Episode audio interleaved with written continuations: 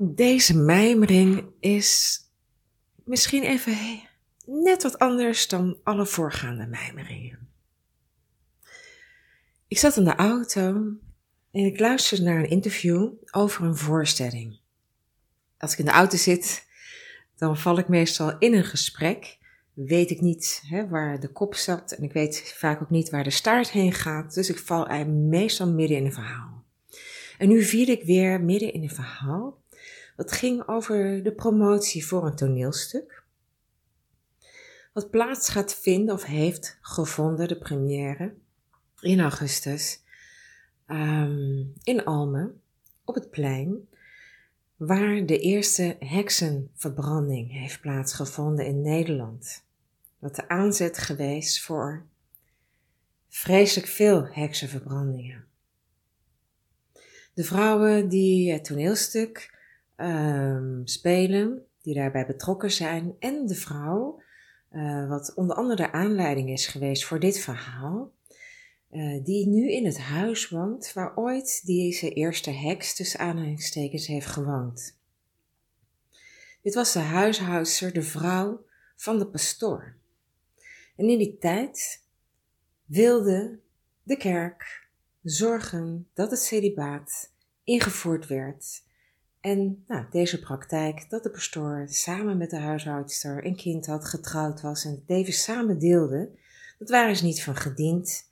En zo ontstond er deze vorm om deze vrouw te verketteren, te verbannen, een stempel op te drukken, nou, enzovoort.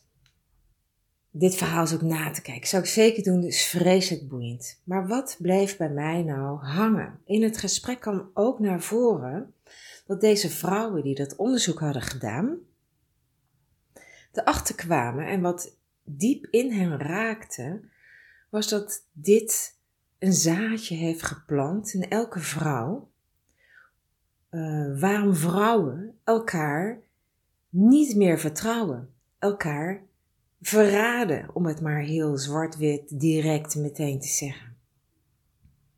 In die tijd is het gestart dat om je eigen huid te redden, je een andere vrouw verraadt. Een andere vrouw naar voren schuift van nee, ik heb niks gedaan, zij zou wel een heks zijn. Dus in die tijd is het verraden van vrouw naar vrouw ontstaan. Het is het verraden van de vrouwelijke kracht, de vrouwelijke wijsheid ontstaan. Vanuit de angst, eigenlijk voor de mannelijke kracht, voor de kerk, wat natuurlijk een mannelijk bolwerk is, is dit als een zaadje in al ons vrouwen geplant. Nou, ik weet niet in hoeverre dit echt waar is of dit helemaal onderzocht is. Wat ik wel weet is dat wij diep geconditioneerd zijn. En dat deze onbewuste conditionering vaak heel moeilijk echt naar de oppervlakte te halen is en echt te erkennen is. Dat het bijzonder gemakkelijk is om het te ontkennen. Het niet te willen zien, niet te willen voelen. Vaak zit er ook veel emotionele lading op een diepe conditionering. En is het veel gemakkelijker deze te ontkennen dan om te voelen en ermee aan de slag te gaan verdriet, pijn eromheen te voelen en het te laten gaan, transformeren, werkelijk te transformeren. Dat vraagt om een totaal andere houding. Maar ik ben het gaan voelen. Ik kon me zo ontzettend goed voorstellen wat er toen allemaal in gang is gezet. Wat er toen aan angst is gezet op vrouwelijke wijsheid en wat dus zeer waarschijnlijk ondergronds door is gegaan daar is ook het zaadje geplant dat vrouwen die een belangrijke positie hebben binnen de gemeenschap, dat dat niet meer veilig is. Er is waanzinnig veel onveiligheid gecreëerd naar vrouwelijke wijsheid, naar vrouwelijk leiderschap. Deze natuurlijke positie van vrouwen het voelt voor mij heel stabiel, heel sterk, heel aards, maar ook ontzettend ondersteunend. Niet alleen van, van vrouw naar vrouw, vrouwen onderling, hè, want het heeft ook vaak de vroedvrouw, dat was deze eerste heks ook, in een community. Had ja, heel veel kennis, uh, natuurlijk heel veel vertrouwen, had kennis van ook van ziekte, van planten, van, van geboorte, van sterven. Was zo'n belangrijke positie, dus eigenlijk een steun voor de hele gemeenschap. Als dat weggetrokken wordt, hoe kan dat in godsnaam weer opgevuld worden? Ja, door een mannelijke arts. Nou, voel eens even in je vrouwelijke lijf of in je mannelijke lijf wat het met je doet. Wat voor een gemis er door kan ontstaan. Of een angst bij gebrek aan informatie of ondersteuning.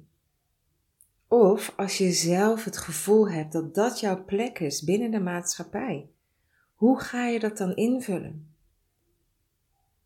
Durf je daarvoor te gaan staan of ga je dat maar een beetje so-so la-la doen? Wat ik best wel veel zie gebeuren. Dat er ongelooflijk veel kundige vrouwen zijn met gigantisch veel kennis, maar die dat een beetje wegmoffelen of daar niet echt voor gaan staan. Hun bedrijf niet van de grond krijgen. Er niet ook werkelijk voor betaald worden. Dat dat ook een beetje weggemoffeld wordt.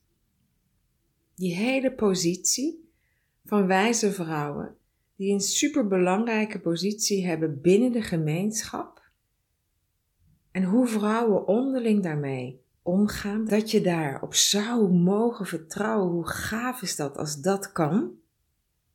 Dat je volledig kan vertrouwen op een andere vrouw. De, de makers van dat toneelstuk, voor hen staat het buitenkijf dat hier een zaadje is geplant van wantrouwen, van vrouw naar vrouw, van vrouwen met kennis, van vrouwen met een positie, de steun van vrouwen binnen een gemeenschap.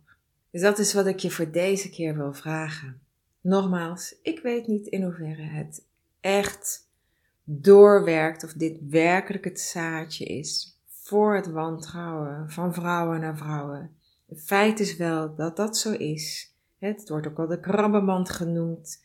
Of dat vrouwen elkaar iets misgunnen. Of dat dat toch altijd, daar zit gewoon ontzettend veel heftige energie altijd omheen. Wat het ook het zaadje ook is.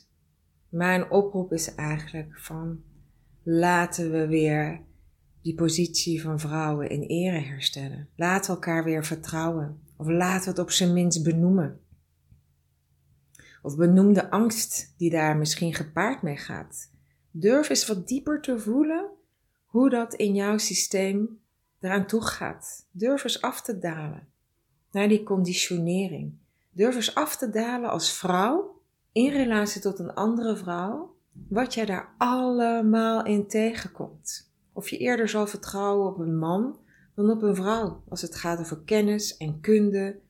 Of je daar je leven aan toevertrouwt, of je kinderen, of de zorg, of aandacht. Of dat je eerder een vrouw een positie gunt, of eerder een man. Onderzoek het eens voor jezelf. En zo ook als man. Heb jij vertrouwen in een vrouw met kennis en kunde en in de positie die zij inneemt? En hoe gaat dat? Wees eens eerlijk, durf er eens echt naar te voelen. Durf het eens echt na te gaan wie je meer vertrouwt. Wie jij liever zou hebben als expert. En waarom dat dat zo is. Dus durf eens te voelen naar wat er aan zaadjes is geplant in die tijd dat vrouwen die een belangrijke positie hadden binnen een gemeenschap, die omwille van een mannelijk systeem daaruit zijn gezet, zodat zij minder macht en aanzien hadden binnen die gemeenschap. En dat vrouwen uit angst elkaar zijn gaan verraden om een eigen hachje te redden. En daarmee het zaadje is geplant voor het wantrouwen tussen vrouwen onderling. laat eens weten onder dit bericht wat jij ervan vindt, hoe jij dat ziet. En durf je ernaar te voelen. En wat kom jij dan tegen? En mocht je ook maar lichtjes ervaren van hé, hey, ja, ik voel gewoon dat het waar is of niet.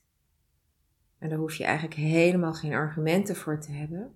Je kan voor jezelf voelen of het waar is of niet, of dat je daar een lichte herkenning op hebt of niet. Laten we dan weer elkaar als vrouwen gaan vertrouwen. Durf het uit te spreken en anders durf het gewoon te voelen. Of durf het in contact met andere vrouwen. Kijk eens of je op zo'n moment vanuit je hart kan voelen. Misschien een stukje vergeving. Ik vergeef jou dat je me ooit verraden hebt. Of dat nou waar is of niet, of gebeurd is of niet. Maar dat je dat dus gewoon in zijn algemeenheid naar een andere vrouw zegt. En dat hoef je niet hardop te doen. Dat kan je met jezelf, in jezelf, in jezelf, met je hand op je hart, vanuit je hart doen. Ik vergeef jou dat jij mij ooit verraden hebt. En ik vergeef mezelf dat ik mezelf misschien ook ooit verlogend heb. Of dat ik ooit iemand verraden heb. En kijk eens wat dat met je doet. En wat dat doet met jouw relatie, hoe jij naar andere vrouwen kijkt, hoe jij andere vrouwen erkent, hoe jij andere vrouwen in hun kracht en in hun potentie en in hun wijsheid en in hun kunde en in hun leiderschap kan erkennen en herkennen. Ik hoor het graag. Heb een super gave week en ik zie en hoor je graag een volgende keer.